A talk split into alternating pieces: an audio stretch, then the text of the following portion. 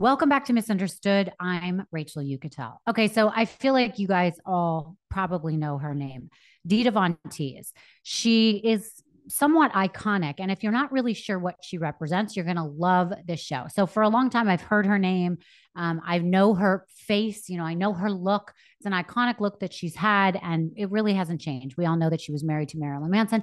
But what do we really know about her besides the image that's in our minds of her, um, you know, laying seductively in a martini glass? So I think you're really going to like this episode because we really get to know who Dita is behind the headlines. She grew up in Orange County, California, and at an early age was heavily influenced by movies and movie stars of the 1940s. She began dressing in vintage and played around with makeup and hair color, perfecting her look. And before she gave, became the Dita we all know today as the queen of burlesque, there were lots of stops along the way. There were strip clubs, fetish photo shoots, and even her own pay website before things like Cameo or OnlyFans existed. I think most people really got to know her when she had that Bettie Page haircut and started being seen on the red carpet with her then husband, Marilyn Manson. But the truth is, she was always an entrepreneur. She saw a space for herself doing something no one else was doing and created a brand. Last year, Dita's iconic martini glass dance was featured in the film Don't Worry, Darling with Harry Styles and in Taylor Swift's video Bejeweled. Not bad company to be in. I got to talk to Dita about Taylor, the show she's currently performing in at the Jubilee Theater in Vegas, the evolution of burlesque, and how she played a huge part in bringing it all back to the masses. Personally, I really had no idea about the history of burlesque or even exactly what that was before talking to her. She's such a style connoisseur. It makes me want to redo my whole wardrobe and redecorate my house. So sit back, enjoy getting to know a more personal side of Dita Von Teese.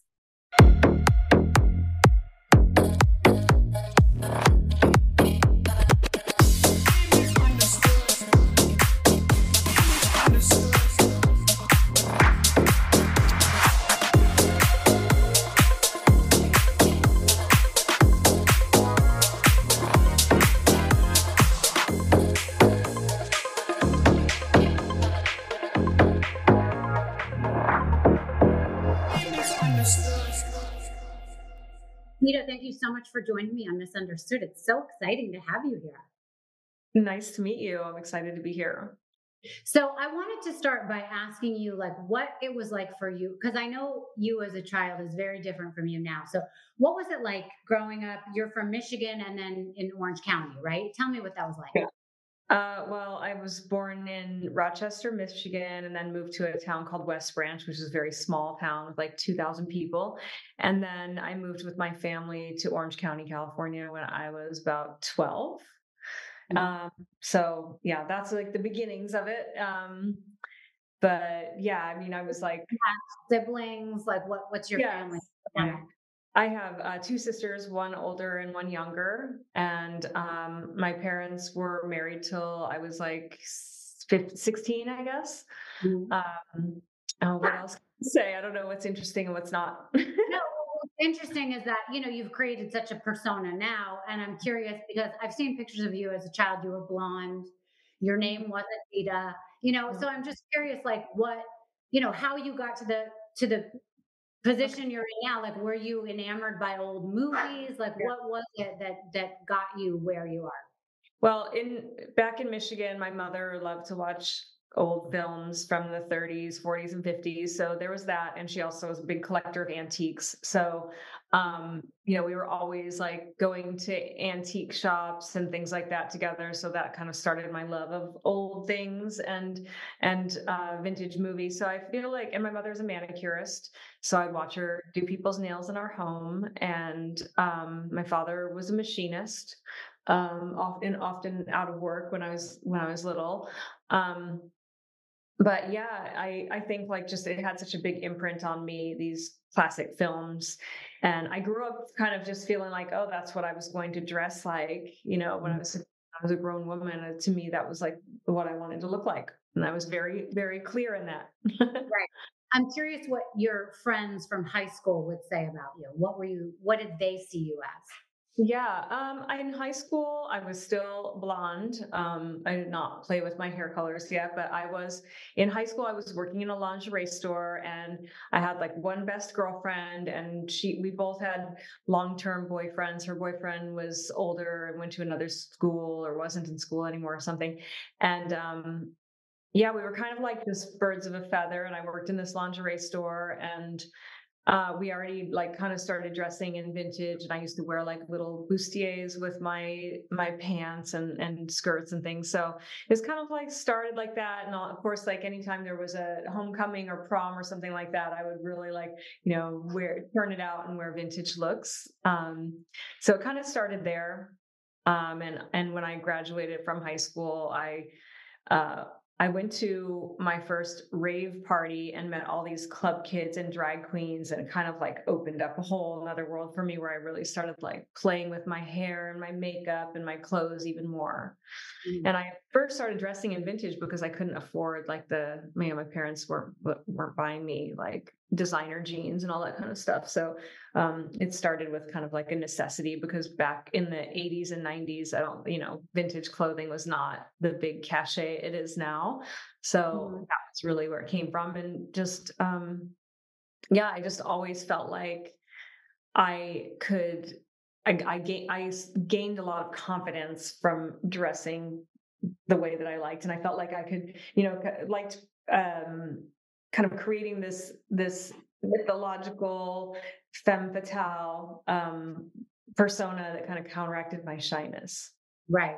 And is that when you finally like did you play with your hair? You said you were playing with your hair. Did you finally go black and you were like, this is it, I love it, this is the style, and you never went back? Or how did that become? It's kind of gradual. Like um in my like 19 to 21, I was wearing my hair, it was still blonde, but I wore it in like a beehive hairdo, and I used to put all these like like things in my hair in my beehive, like jeweled uh, butterflies and and rhinestone things and everything. So it's kind of like doing this '60s thing with the thick black cat eye. And then I kind of shifted, pers- you know, shifted eras um, from like a like a late '60s to like a '50s, like you know, I dyed my hair bright red and I wore it in a, a flip, and then I cut it into like a black Louise Brooks um, bob haircut right after that. And then once I went with, then I grew it long and I was very into Bettie Page. So this is like, you know, I was like, all of this happened in the course of like eight, 19 to 21. Mm-hmm. Um, and yeah, and then I kind of, I started, because I became very uh, interested also in the swing dance scene. It was like in Orange County, the swing dance scene was really like bubbling up there because a lot of the the dancers that worked at Disneyland, which like if you grew up in Orange County, you know, a lot of people had a connection to Disneyland, especially back then when it was you know, you could just go there on a whim and it was like $25 to get in. very different but like a lot of my friends and people in the dance world worked at Disneyland and that's kind of where you know we started learning how to swing dance was kind of like in that whole scene and so then I became really into the 40s like 30s and 40s and bought my first vintage car and I was dressing head to toe in 40s clothes and going out swing dancing and that was like you know the like 1994 kind right. of so I read that you were classically trained as a ballet dancer. Is that true? I mean, kind of the word classically trained is a little bit funny because I, you know, I started taking ballet classes in West Branch, Michigan, a little ballet studio that was not much. And then in Orange County, I was you know, in in both there and in Orange County, I was cleaning the bathrooms in exchange for ballet classes so I would I'm not I don't come from like a fancy ballet school and I was you know like right. I think when I was star in the Nutcracker or something. Yeah, I know. I mean, I was like a snowflake in the like little rinky dink ballet production in Orange County. You know, like I was that kind of dancer, like struggle, always struggling. I always loved ballet, loved dance, but sometimes when I see it on paper and they say she comes from classical ballet, and I was like, oh Lord, I'm not like you know. And this, I, I listened to all these podcasts about the the showgirls, and I'm like, they come from all these like famous ballet schools all over the world. And I'm like, oh no, that's not the kind of ballet that I did, you know. okay, well, thanks for clarifying that. Yeah. Uh, it's funny. So I see that you started working at a strip club though when you were 19. Is that yes. like your first job that required some sort Um, of dancing and movement? Kind of, yeah. There's, I was doing, I was kind of like, I had so many jobs. Worked in the lingerie store when I was 14, just tagging things. Then I was a sales girl. So I worked in lingerie.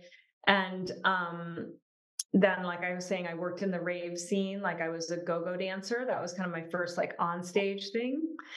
And then I went, wandered into a strip club with some friends. And I was like, I'm going to do this too. So I was working like all these jobs at once. And for a little while, I was graduated from I was working in a department store selling lingerie and then I wanted to work in beauty. So I went into worked in in at the Shiseido counter um, while I was doing all the other, other things, working at the strip club, working in the rave scene, because I always kept like a legit job because I was like, well, this is just all stuff that I'm doing for fun, like the strip club and all of these things. Uh, at the same time, I was um, the most famous fetish model in the world, which is very like, you know, big fish in a little pond, right? But I was on the cover of all those magazines because I was, you know, kind of rehashing the whole Bettie Page aesthetic, doing bondage photos, but doing it all in a vintage way. So I was famous all around the world for that. Are you excited to jump into 2024? I am. I've made my resolutions. And to be honest, I've never really been good at keeping them. But this year it's going to be different because my resolutions are to save money, spend more time with friends and family, and eat healthier. And with Factor, that's a no brainer. Factor's ready to eat meal delivery sets you up for success. You get chef crafted, dietitian approved meals delivered right to your door. No prep, no mess, no cleanup. You can choose from over 35 meals a week, including options for keto, calorie smart, vegan, and veggie. They have over 55 weekly add ons. They make it easy to kickstart your new year. And one of my biggest issues that is that I run around all day from work to errands to chauffeuring my daughter. By dinner, we are starving and exhausted. So ordering takeout becomes an expensive solution. But Factor changes all of that. Factor's two minute meals are my savior. And when our schedule gets too hectic, Factor is flexible, so you can change up your order and reschedule your deliveries. They've thought of everything so you don't have to. Lose weight, not flavor. Simplify weight loss with ready to eat keto meals designed to taste great and make you feel better. Besides these incredible meals, and believe me, they are delicious. Factor now offers tons of snack options, smoothies, and cold pressed juices, which are my favorite thing to grab when I need an energy boost. You guys are just going to love it. So head to factormeals.com slash understood 50. Use code understood 50 that's 50 don't spell out the 50 to get 50% off that's code understood 50 at factormeals.com slash understood 50 to get 50% off like, Wait, wait. So, so that's really interesting though. Like, how did that come about? um, it just I would assume that that's a hard thing to become like the number Yeah. one girl in that business. I How- know.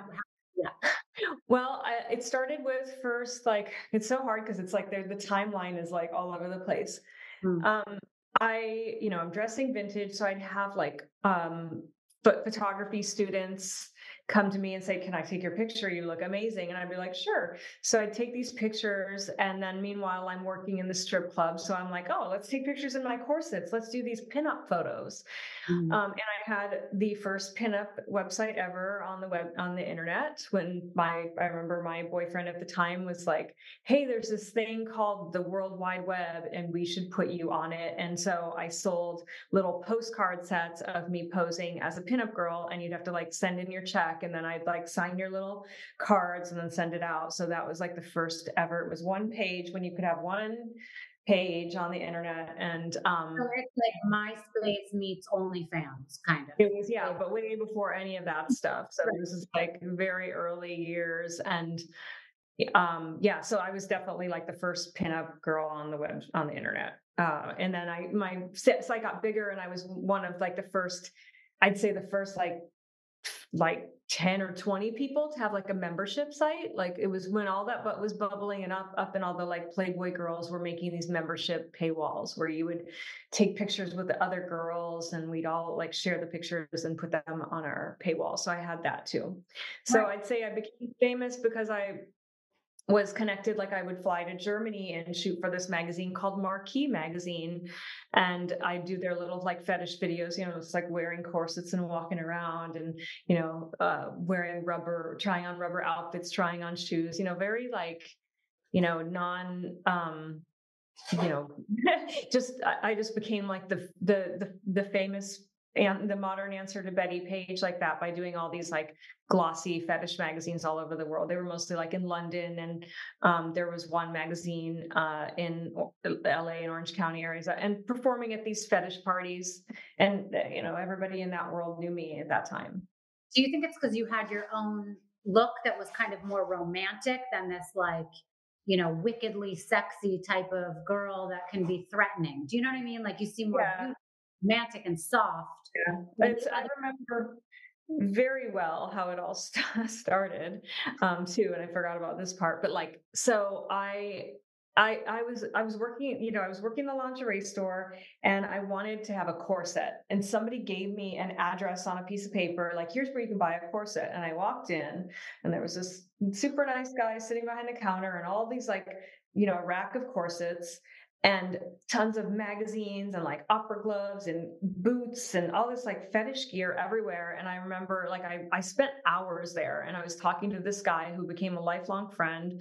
Um, and he showed me pictures of Bettie Page. And so I'm looking at all these pictures of Bettie Page and I'm looking at the modern fetish magazines and they were all like tattooed, pierced, bald girls, like really like in your face. And I was like, how come no one's doing this though?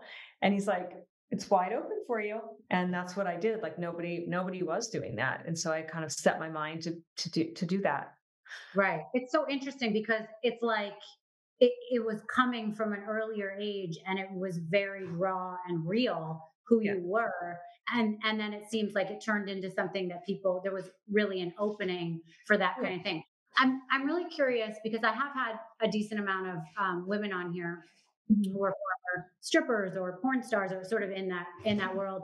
Um, and they have felt very misunderstood. Their their mm-hmm. families disowned them. You know, there was all sorts of you know stigma that they had to have some like sexual trauma to to go into that field. You know, you work with so many of these women. You mm-hmm. started in in, in that kind of environment. What what's what do you feel about that? Does your past have anything to do with it?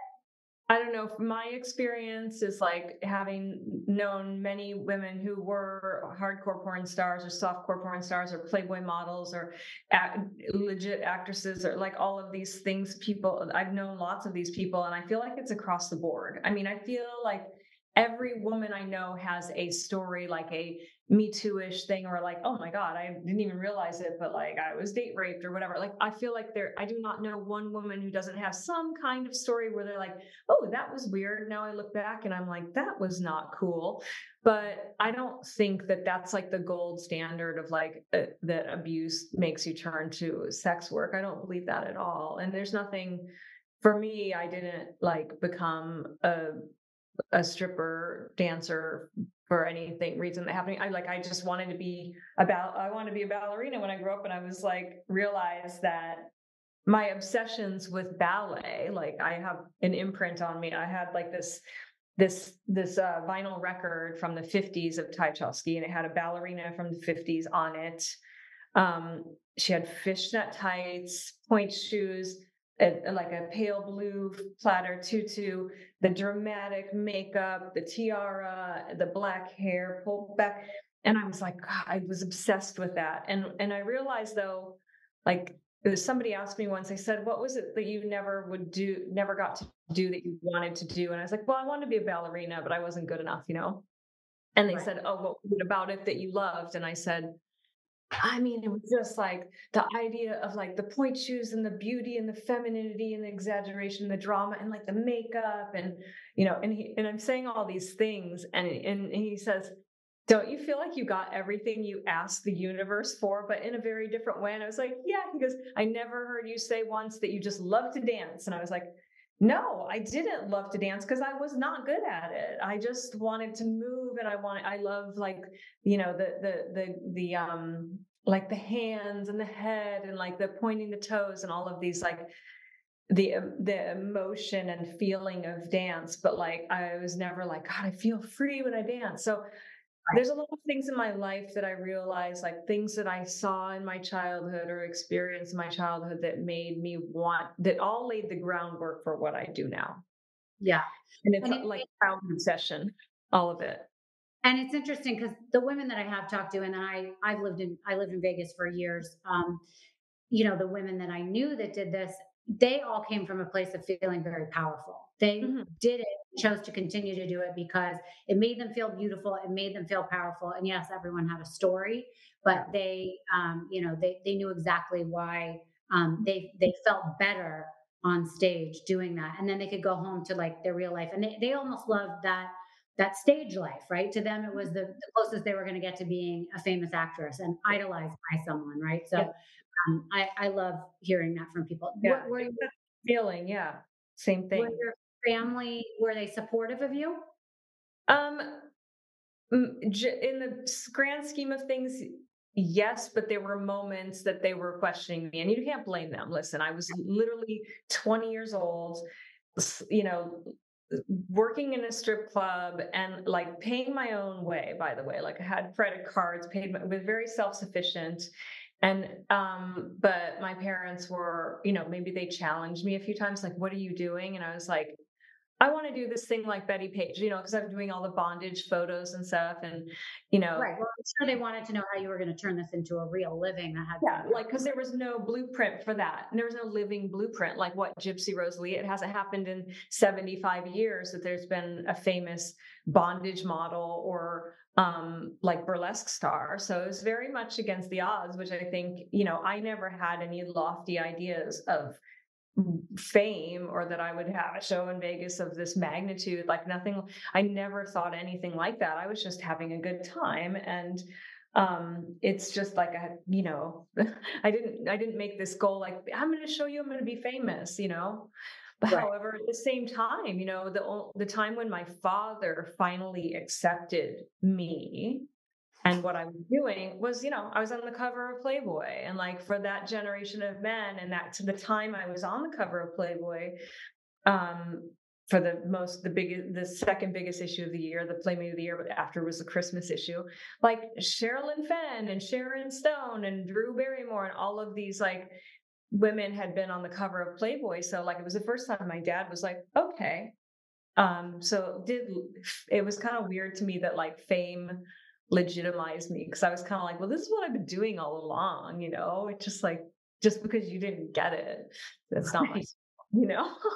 right. No, I understand. Um, so how did you become, go from Heather Renee Sweet? Like, how did you pick the name Dita Teese? Um, I was working in the strip club and I was, uh, like I said, I was just a fetish model with the name Dita. And like anybody who walks into a strip club, you pick like a, an alter ego. It's part of the fun of it, you know, and also so you, people don't know your name and can find out where you live or whatever.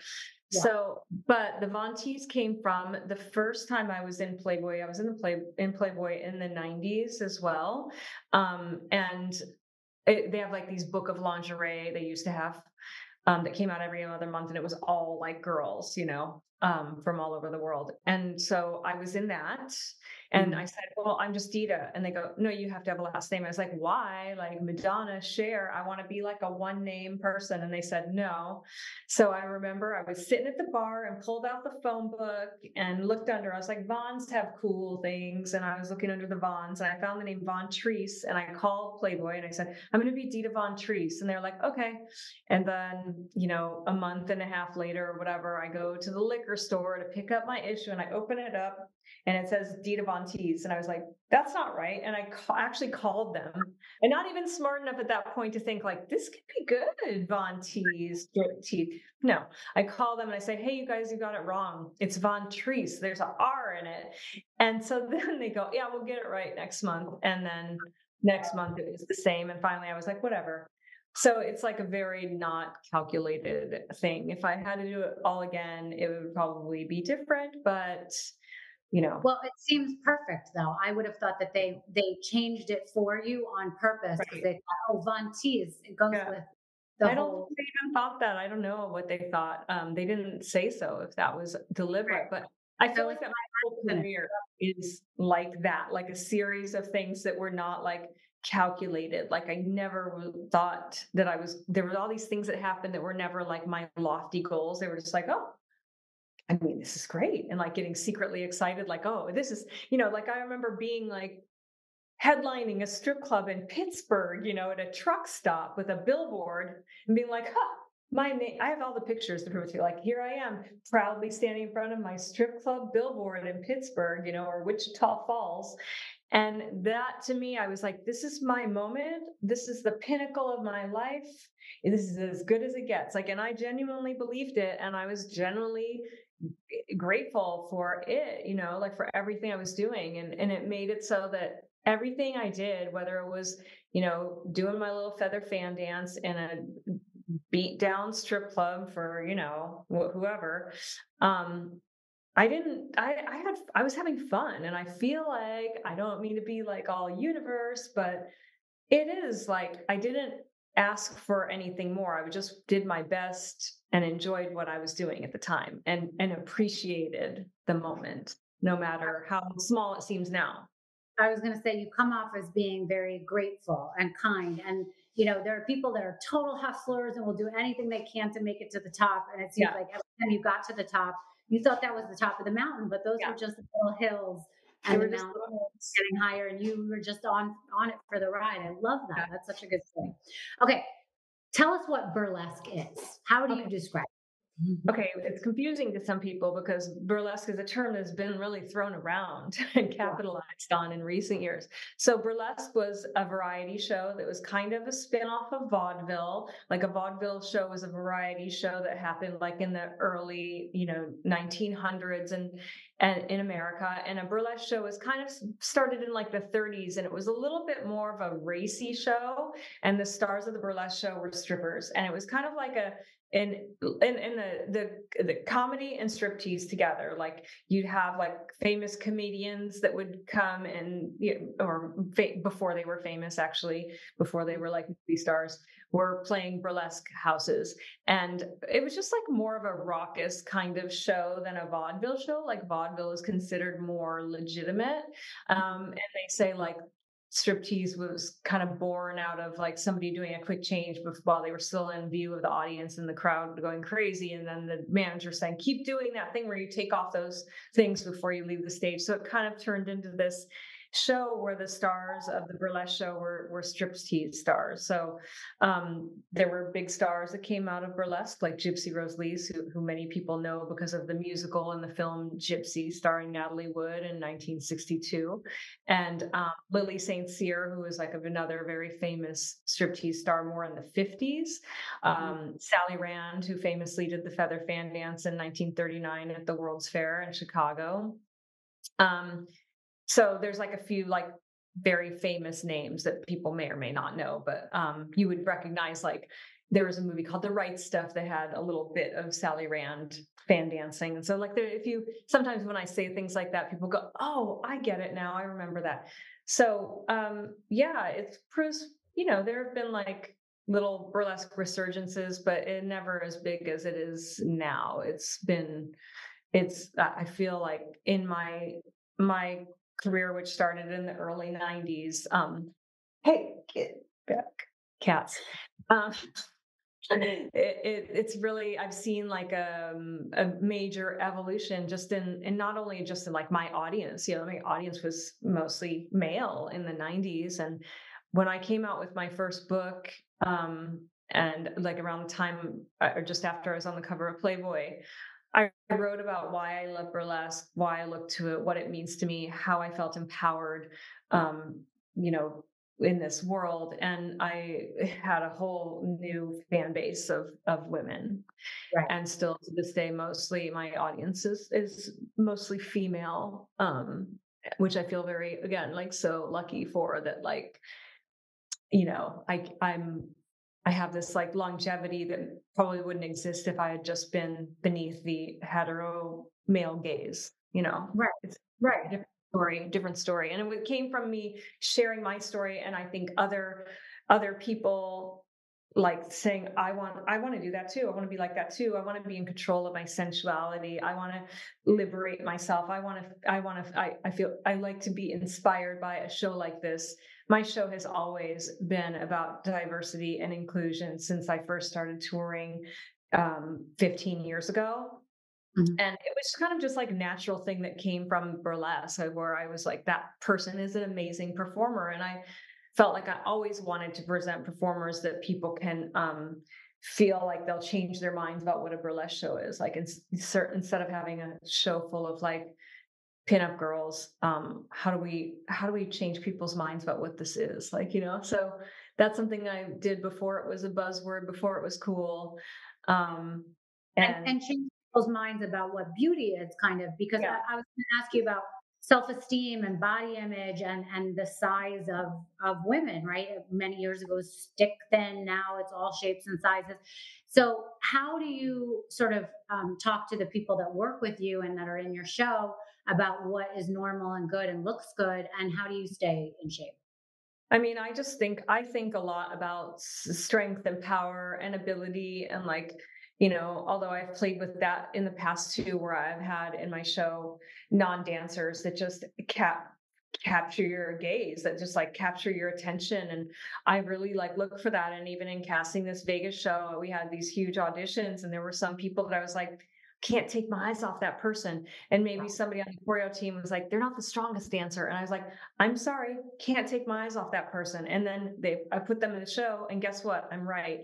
You know, 90% of the people go, couldn't take my off, eyes off that one person. And I was like, I know, because it isn't always about like this show offy dancing or eh, or circusy thing or whatever you're doing. That's like it, it, sometimes you just you can't really explain why someone draws your eye and i'm very interested in that and i always have been and so um it's a, I feel like it's one of the things that I love about burlesque and what I do, and that I can break those rules and go against what people say. You know, you should hire, you should have this kind of person. I I, I don't agree. You know, because like also, I'm not. You know, I come from the everything I do was born out of the things that you could perceive as my downfalls or the things that are my that I'm not good at. But if I had been good at those other things, I would not be the world's most famous burlesque star. Like I would not be doing any of this.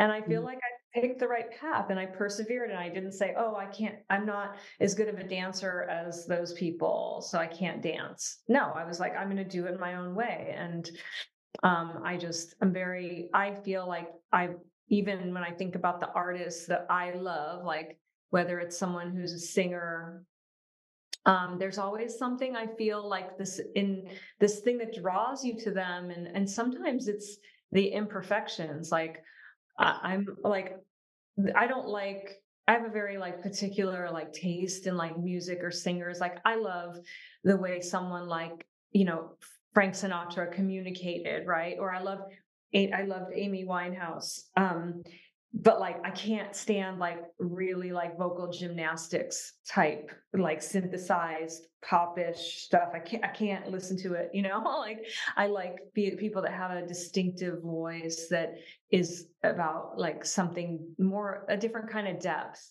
if it makes sense. You know? Oh yeah, of course. Yeah. It's interesting because, you know, um, there's been a real push, like in gyms. This is such a dumb thing to say, but like, you know, there are classes now on stripper poles. There's sort yeah. of a class everywhere about how to be more sexy. And you don't necessarily have to know how to dance like that or act like that, but they teach you all sorts of things like eye contact and just being confident in your own skin can be sexy.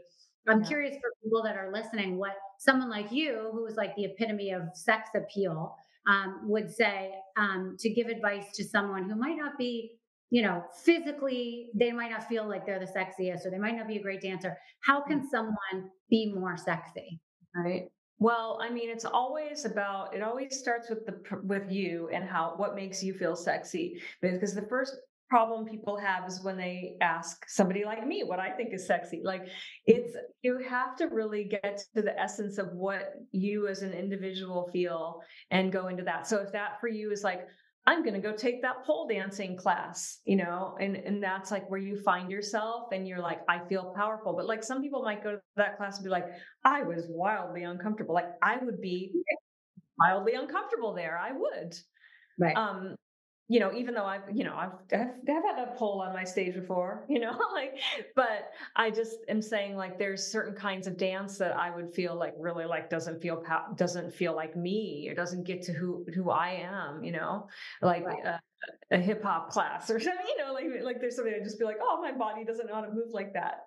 Yeah. Um, I think it's like just noticing what it is for you and finding other, trying out different things and finding where you feel like you belong and putting yourself in that place where you might feel uncomfortable you know? You might be like whoa that that was crazy but i tried it. And then just you know maybe that wasn't for you but or taking a tassel twirling class with one of the amazing tassel twirlers that's in my show you know? Like i think there's fun things that you can do and i think it's also really great to like you know find places where you can be around other women who are there just being you know playing and having fun. That's yeah. what i think is the key. I think like part of being sexy is when you are eh, you're having a, a good time you're reveling in what you're doing and like for me that's even the basis of every burlesque show is like does this look fun? Is it fun? Is it playful? Is it about fantasy and spectacle but with a lightness to it? Yeah know? Yeah, mm-hmm. and I think it's interesting because so many people, I think, so many women get it wrong because they think sexy is like having on the least clothes as possible or you know looking a little bit you know too too much and sometimes that just turns people off and at the end of the day it's more about feeling comfortable in your own skin and liking what you're doing and having fun and i think that i think you're right i mean in yeah. all the conversations i've had and also conversations with men they are more attracted to somebody who's confident and and feels good in what they're doing or how they're representing themselves. Yeah, the good men anyway. You can say there's definitely some that will be like, do not want you to find your power and confidence. You know, they, they, there was a generalization is, you know. Right but I think in terms of feeling confident in yourself. Yeah, yeah, yeah totally. You have to always you and know that you're never going to please everyone. I always, I have a famous quote: "You can be a juicy ripe peach, and there'll still be someone who doesn't like peaches." Like that goes for everything. I know that's true for what I do, and I never pretend that it's got to be, you know, globally accepted and like. And further to that, I always think if everyone likes it, it's probably pretty boring. Okay, I love that. if you were if you weren't working in burlesque, what do you think you would be doing? Um, I probably would be. Um, I always say that like part, part, big part of my job, I'm an aesthetic control freak. I'm very like I notice every detail, and I remember like uh, watching this woman that I was on a photo shoot for Vanity Fair like sometime in the early 2000s, and I was like, oh yeah, that's the job I would do. And her job was like overseeing an entire production like is the hair right? Is the makeup light right? Is the clothes right? Is that thing tied right? Like i see all the the details. You know i would be that person. I'd be you know an aesthetic control freak. I don't i don't want to even say stylist. I would be like a beyond stylist because i i can i see the hair the makeup the clothes the everything. Details. So i'm curious. There are people that you know are certain um, person when they are their brand. But mm-hmm. then when the cameras are off, they'll put their sweatpants on, their hair in a bun, you know, they'll eat Doritos and, yeah. you know, they'll sleep on the couch. Are mm-hmm. you um, Dita Von Teese all the time? Like, we've never seen you in the magazines like, celebs, they're just like us. We never see you going to Wegmans or to Albertsons, whatever. Do you shop for yourself? Do you wear these clothes when you're shopping? Like tell me, tell me what you are like when the cameras are on. Okay, well, I mean, first of all, Dita Von Teese does eat a cheese puff at home and like with the orange fingers and everything. You know, like I'm I don't see like the thing is though, like I'm wearing my I, I'm wearing a robe, like this is what I would be wearing, you know, like I just yesterday I went grocery shopping for for the holidays and I was wearing just like a sweater and a skirt, but I put on a really nice 1940s coat because like it's not hard to put on a coat. It's cold out. So right. and people all day were like, wow, that coat is beautiful. Wow, that's amazing. I'm like, thanks. You know, I just feel like I love putting on something, even if I throw that coat over my athleisure so I can run, go to my, you know, workout and then, you know, put a coat over it. I just, I just enjoy presenting myself like that. And it's not hard. And it's like, an old 1940s coat that I paid less for than a modern coat, you know? Um, mm. I just enjoy it and it's not hard for me. I'm well practiced in it. I don't have like an alter ego or like a secret person that I don't want people to see. Hey, do I, I, I don't want people to really see me like, you know, eating the cheese puffs, you know, like sit with the fridge open, like eating the, you know, of course I'm okay. But like, will you wear I'm not like, if you can get the feeling from just talking to me, I'm not like speaking to you in a glamorous, back about my beautiful life. I, I really don't like that kind of thing. I'm just like, you know, I, I, I enjoy like wearing red lipstick and like, Yeah, no, I get it. That's it's innately you. I mean, I get it. I yeah, totally, but not like, I, cause I, cause I've met, and I've actually met like other burlesque dancers that do this, like, this, like, I am so, they have like the accent and they try to be like glamour, glamour. And I'm like, oh, sake, it's just very like, tiresome for me and it's not authentic and you can i can see right through when people are putting on airs as like this persona to feel be sexy be glamorous and it's like as soon as you are trying to be sexy you have failed because you don't understand what it is Right. Um, you spoke before about music that you um, genuinely like. A couple of those people you mentioned are dead. Do you have someone who you listen to now that's alive um, that that we would be interested in hearing what your music taste is? Yeah, I mean, my music taste is across the board. I was, I did this thing once for Spotify. They they they called up my agent one day, and this is like a couple few couple years ago, a few years ago. They're like, "We want you to come to Cannes, and we're going to listen to your." Can- To they have this big convention called Cannes Lion. It's in the south of France. We want we're gonna look at we're gonna analyze your listening history and like don't try to be cool and listen to like try to change it. We already got you. We already know what you do. So I had to sit there while they analyzed my listening history, and they were just like, "This is outrageous," you know, because I listen to like electronic music because it reminds me of my like you know rave days, um, and I listen to like Amy Winehouse, George Michael. I, I, you know, I love many kinds of music. You know, I but I like music that I can listen to someone's album the whole way through, and I don't have to skip through things because I can't be Right. bothered to make playlists. Right. But I like a lot of different music. Lately I've been I've been listening to this Barbra Streisand audiobook, which is really great. And I've been digging into her first um like the songs that she was singing in nightclubs before. And she never even had a singing teacher. Oh, wow. ever.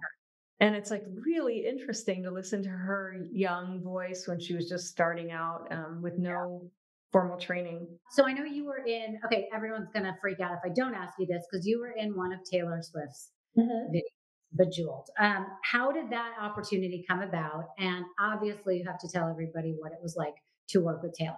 Oh yeah.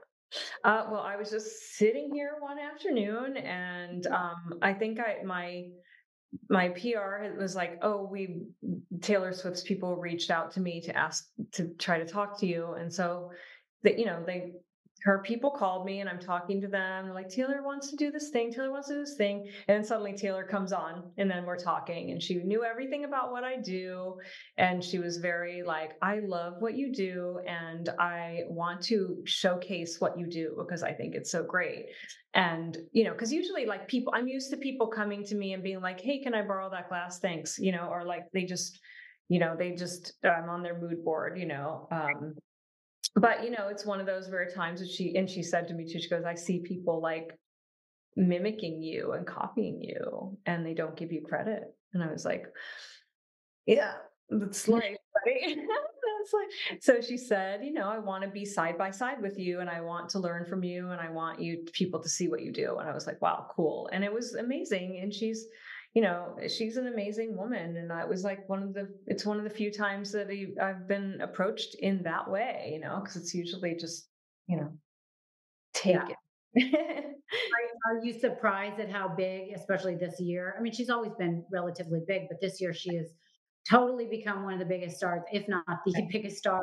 Um, and you know, I don't think a lot of people would necessarily say she is like the best voice, but she's one of the best performers, and her her repertoire as a songwriter is so Yeah. unbelievable. And um, you know, I brought my daughter to her concert at the beginning of the year um, in Philadelphia, and my daughter is still asking to go to another concert next year. It was like the greatest day of her life, and I just, Yeah, you know, yeah. I love performers like that. We don't, we don't have that anymore. Like in our generation, like I listen to Michael Jackson, um, George Michael. You know, it was Madonna, Whitney Houston.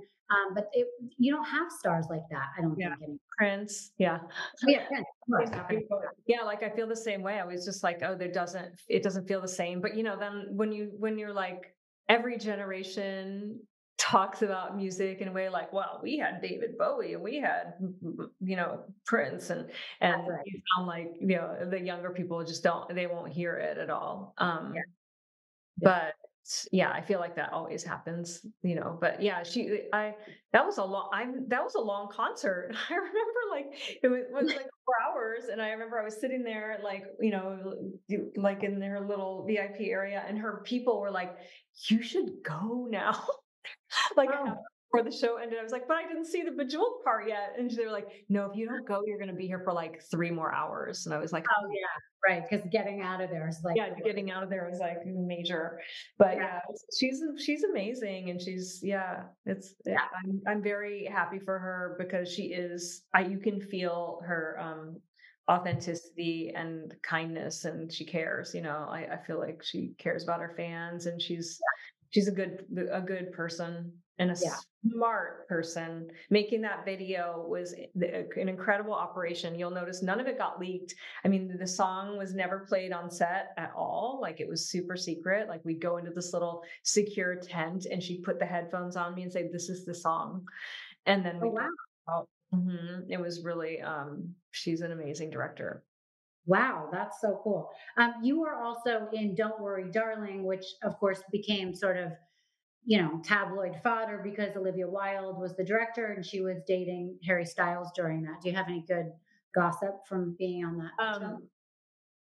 I'm trying to think. I mean, I don't, I don't know. I'm trying to remember if I knew about it. I don't know. Um, I just remember, like, I, I remember one time, a long time ago, I said, like, I don't, it was like a Burberry show in London, and I was sitting next to Harry Styles and I'd never heard of him before. And the next day I had all this like hate mail, like email, people, all these girls emailing about, about like stay away from Harry and all this stuff. And I was like, I don't even know what they're talking about. And then I had to ask somebody to go, Oh, it's Harry Styles. And I was like, Oh, I don't know. And he was just like the lovely guy. And, um, and then I got to the makeup trailer that morning, and it was like the first thing we shot after, you know, like the fir- one of the first productions to start up again um, after the COVID thing Mm-hmm. And he like was so lovely and immediately remembered me and everything. And I was like, Do you remember me? He's like, Of course. But he's like a real gentleman, you know, even when I was like in the glass doing the performance, which was just crazy because it was like first thing back and I haven't performed in a long time and I'm wearing this like blonde wig because it tied in with the story and everyone's going crazy like all of the stars of the movie and it was like a really intense like intense scene um but really like a, a fun moment. It's a shame there was so much like drama around the film uh, because I don't really know why there would have been. You know, it doesn't. Yeah, I mean, listen. At the end of the day, I think it, it sent people to the theater to see what yeah, it's true. But now, right? So, did Olivia actually direct you during that scene? Yeah, yeah, she did. Um, yeah, and it was like I just kind of did my my usual thing, a few takes, and then she said, "Okay, now we're doing one take where you know this thing, and you're gonna lock eyes with Florence's character."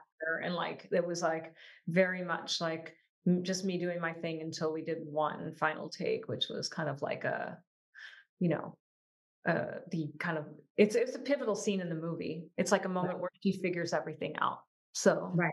it was, it was it was me just being me but um uh you know still an important part of the movie even if it was short and i'm pretty sure it's like the best Swarovski crystal has ever looked on screen Yes, I think when so. I watched the film, was like, yes, that's what it's supposed to look like. Whenever they show like uh, some uh, pop star at the Super Bowl, like with they have a rhinestone microphone or whatever, and you're just like, that doesn't it doesn't show up at all. But that is how Swarovski crystal is supposed to look on on screen. right. right.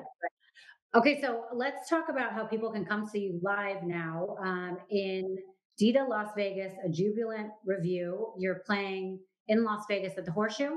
Yes, the horseshoe used to be Bally's, and we're in this the the Jubilee Theater, which was this legendary theater. Um, the stage is half the size of a football field. It's got it was the great showgirl theater with all of the things that come out of the floor and out of the ceiling, chandeliers that come down with showgirls on up. It's just like got all these bells and whistles and mm um, and the Rat Pack played in there, played there as well. So it's kind of this legendary space. Mm. And um, I'm I have a feather in my cap. is that I'm using all of these incredible costumes that were in that revue, all the Bob Mackie vintage costumes. And it's, you know, it's millions and millions of dollars worth of feathers and rhinestones. And um, it's a big, you know, it's a, it's a little, my version of a, a the classic Las Vegas revue with showgirls and show guys and more feathers than any show in Las Vegas. And that's a guarantee. More feathers and rhinestones than any show in Las Vegas. For wow. sure. Were you, did you have a choreographer? did you really have a hand in all of in all of the show? Um, we, I had a choreography team who worked with the cast, and a lot of it is like my it's like my life's work, like all of these different numbers that I've done besides the glasses. But we have all my glasses on stage at once, including the Taylor's glass. Um, oh. And so, like, like my bird, I have a bird cage act. I come out of a big powder compact. I have all these other things like tons of like my life's work, but we have other performers doing these numbers, like for some of the lesser known acts that I've done over the years. Mm-hmm. And what um, can people expect to see? Like, tell us just a little bit more about it. I mean, is it does everyone get naked? Does everyone, you know, for people again who have been to something like this and are wondering what they should see when they're in Vegas? Well, they are extravagant stripscapes. So there is definitely striptease. Um, it has that, you know, that I think there's a difference between like the classic Vegas showgirl and the burlesque performer. Like the burlesque performer is a striptease star and has a little bit more like inviting you in and sensuality and eroticism. And the showgirl is a little bit like more cool. There's a there were a lot of rules about the topless showgirl. However, they were completely topless. Um, and in burlesque, we do the pasties with the tassels and and whatnot. So it's kind of like combining the two together and bringing my favorite bits of both um, of both worlds together. So uh, it's definitely sexy. It's there's the biggest burlesque show in the world that ever there was. So I'm very proud of that, and um, glad that we can. You know, we're the last, we're the only show where you can see that true classic Las Vegas. Because you know, there's other shows in Vegas, and they have their their their feathers, but this is like these are the you will never see costumes like this anywhere else in the world. Right. Amazing. And this runs through uh, April, correct? Yes, I, I believe we're going to add some more dates. So, okay. but right now we have dates through April. And it's just Friday and Saturday nights? Thursday, Friday, select Thursday, Friday, Saturday. And then we're on New Year's Eve weekend, uh, 28 through 31. I'm not sure when this airs, but. Yeah. Okay. So it'll be after that, but that's fine. Um, and then just quickly tell me, like, when you're in Vegas, how, like, what's your day in the life? Are you guys um, practicing all day long and then you go into the show? It's kind of like a little bit of both. Like we do usually when I I I come in on Thursdays on the same day of the show, so I'm usually like doing some um, tech stuff and rehearsal things, and there's always a lot to do. Um, and then I usually have time on like Friday and Saturday before the show to kind of like go to lunch, or you know I drive I drive a vintage car on stage um, during the show, so I'll usually take that car and rip around the strip every once in a while. So you can kind of see me doing that every so often. oh, cool. So I'm just getting my bearings in Vegas, and there's definitely things that I want to see and places I want to go, but I just um, haven't had too much time on my hands yet, but I will. Is there a show in particular that you'd love to see in Vegas? Mm, yeah, I mean, there's a lot that I would love to see. I'm definitely going. I was invited by U2 to come see the Sphere. So I would love to come and see that. That's on my list of things to do on my days off. And Adam Clayton from U2 came to see my show. And Bono is a big fan of burlesque. And I had a whole conversation with him about burlesque once. Um, so yeah, I'm trying to think of what I, I did see. I love seeing the magic shows. Yeah. I really want to see David Blaine do that show when he's, he's Yeah. Have you seen David Copperfield? No, I haven't. I'd love to. I really want to see the magic shows. Yeah. Yeah. When I lived there, my most favorite thing that I saw was Celine Dion. She was just, you know, mm. lover or hater, she was just amazing in concert. Yeah. So, and I saw Britney Spears there too. I saw Britney once. That was pretty great. It was interesting to listen to her audio book. Yeah. And all the stuff about Las Vegas. Wow. Yeah. Yeah. Love, love Britney. Always a fan. Um, all right. So, for anyone who's listening who finds all of this very interesting, who has had an interest in burlesque, how would you say that they can break into this? Are there classes? Is there something they should study? Is there a place they should go? Well, there is the the Burlesque Hall of Fame is in Las Vegas, and they have my original martini glass on display there at all times. But I would say that would be a good resource to go. And there's a big event there that happens every year. Um, like a there's like a they have like the Legends Showcase where they have some of the uh, um, old time burlesque stars, and then they have a competition for all the new burlesque stars. And then there's also Viva Las Vegas. There's a big burlesque showcase there, which happens, and the big car show. I think that's in April. So, um, but yeah, there's a lot of local burlesque talent as well, and small and small burlesque shows to come to go see. You know what the local burlesque shows are like as well. I haven't been to any of them yet, but I know a lot of the the performers, and we have Dirty Martini, who's a great world famous tassel twirler, is in my show, and so she's you know she always keeps me abreast of what's going on in the tassel twirling world. Interesting. And I'm just curious, how does it work with you finding your talent? Like, is it kind of like the chorus line where where people are you know applying all the time and you get to see these new interesting dancers that you're finding out of nowhere um, I mean, I look for burlesque talent that way, and I have representation of authentic burlesque performers that are, uh, I mean, in this show. Um, mm-hmm. but I have a lot of like dancers, like that we've that we did huge auditions in LA and in Las Vegas, and cherry picked the best of. So it's like a balance of um, professional dancers and burlesque performers. Amazing. So everyone should uh, visit you when they're in Las Vegas at the Horseshoe. Um, Thursday, Friday, or Saturday nights through at least April. And then where can they find you if they're interested in just following you, like your Instagram? Do you have a website? Yeah, I'm very active on Instagram and uh, semi active on Facebook. Um, but it's just at Dita Von Teese with the double E's in it. So um, find me there. And do you read your DMs if people DM you? Um, Sometimes okay. depends on how busy I get. so we won't guarantee a response, but but uh, people can find out what you're doing on there. Yeah. Yeah. Okay, Dita, thank you so much for joining us. I really appreciate your time.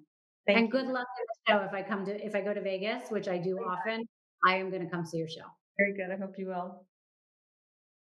Thank you. Thanks.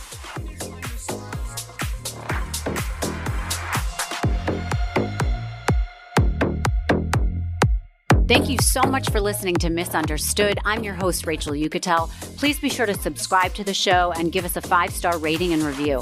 You can support the show by joining our Patreon at patreon.com slash misunderstood with Rachel Uchitel. Do you have ideas for the show or want to reach out? Email us at info misunderstoodpodcast at gmail.com. That's spelled M I S S understood. Thank you so much, and I'll see you next time.